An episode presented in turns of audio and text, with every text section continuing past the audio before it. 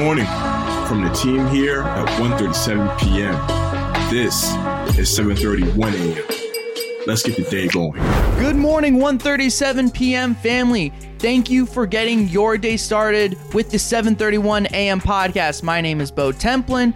Charlie Colbrenner will be joining me today as co-host. What's good with it, Char? Not much, man. Just excited to uh to, to record this episode with you. Yes. Charlie, we'll start today's episode by saying happy birthday, rest in peace to one of probably the more influential musical artists of our lifetime, at least. I mean, I, I know not necessarily like everyone listens to hip hop, but undeniably, Mac Miller has left an impression on a lot of different people. I mean, the track list goes on and on. You could talk about ladders, you could talk about Nikes on my feet. The, the list goes on and on with Mac Miller, an incredible catalog for him. So that is where we will start today's episode. Happy birthday to Mac Miller.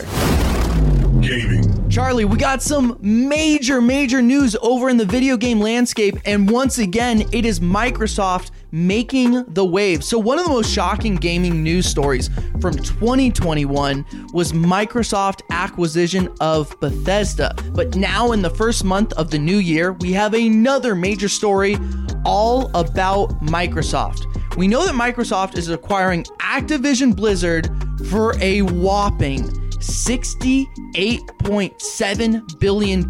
So this means all of the major IPs like Call of Duty, Overwatch, Diablo will now fall under the Xbox Game Studios banner.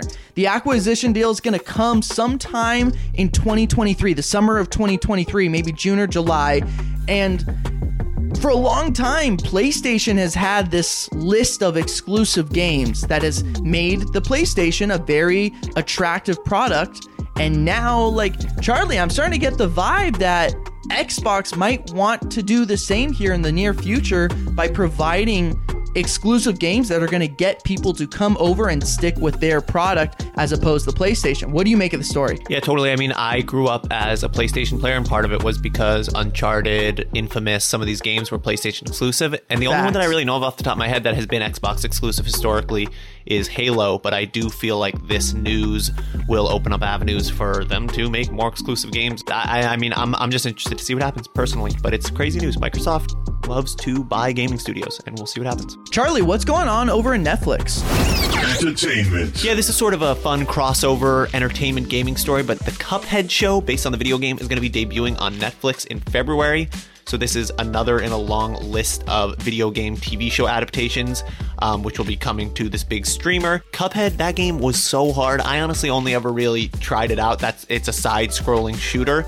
Um, but I just remember people talking about how hard it was, and that was my experience with it as well. And it's so influenced by classic Walt Disney cartoons and all these things, but they're going to be turning it into an actual cartoon series now. Um, which will be called The Cuphead Show. A new trailer dropped for it.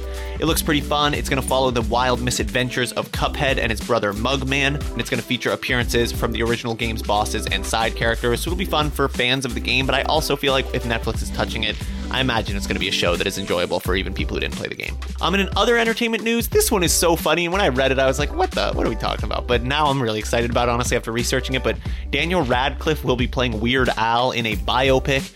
And when I first read this, I was like, were we waiting for the Weird Al biopic? But now that I read about it and all the things that they said about it, I was kind of like, all right, I'm excited. So, Deadline reported that Daniel Radcliffe, Harry Potter, sorry to pigeonhole him into being Harry Potter, but Daniel Radcliffe will be playing Weird Al in an upcoming Roku original biopic um, that's going to be from Funny or Die and Tango. Yankovic is one of the writers of the film, along with Eric Appel, who is a Funny or Die vet, has worked a lot with a lot of Funny or Die other projects, um, and Appel is set to direct.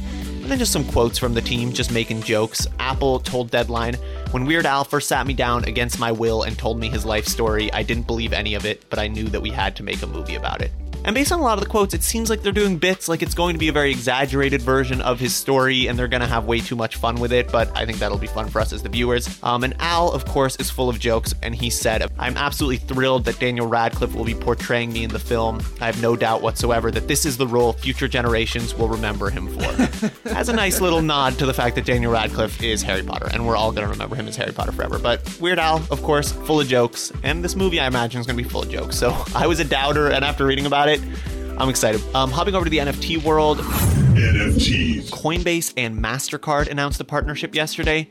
So we've talked about it a lot on the pod, but in my opinion, Coinbase's impending NFT marketplace, which is called Coinbase NFT, is still one of the most anticipated launches of 2022 in Web3, and also just in my opinion, one of the most anticipated launches in Web3 generally. Just something that is going to totally change the landscape because it's going to make it much easier and more accessible for people to buy NFTs. And so yesterday, Coinbase announced that they're partnering with MasterCard to allow credit card payments on the platform, effectively reducing sort of the middleman of cryptocurrency. Because historically, through most platforms, you need to buy cryptocurrency and then use the cryptocurrency to buy NFTs. Um, but platforms like Coinbase NFT are intended to make the exchange of NFTs more accessible and to remove obstacles from doing that. And a partnership like this, and potentially future partnerships with other cards, um, will just make buying and selling NFTs easier. So we'll have to wait and see if they announce partnerships with other major cards. Um, but for now, we know that you'll be able to conduct MasterCard payments without having to get cryptocurrency to buy NFTs on the platform. Charlie, I love that some of these like Web3 projects are coming full circle. Like now, instead of requiring cryptocurrency to buy, it's like, oh no, let's open it up for everything. And it, we're completely back to the beginning. And then even last week, Mike Tyson was promoting a, a cryptocurrency that he liked or a coin of some variety. And he's like, oh, this coin can only be sold and purchased during working stock hours which is like the exact opposite thought and thesis of the whole idea is like to have it unregulated but um, he was saying you know this is to promote the the mental health of the cryptocurrency community however it's just how could you not laugh a little bit like oh we're back to square one But listen, we trust Mike in the ring, and that that much we know. All right, but what's going on in sports?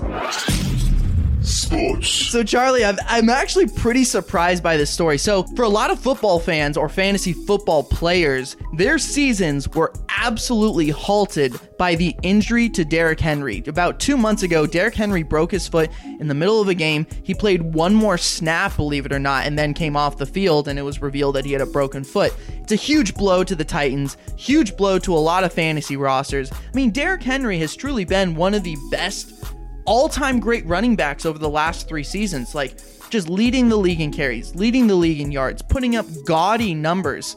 He missed the back half of the season, but the Titans were able to still secure a really good spot in the playoffs.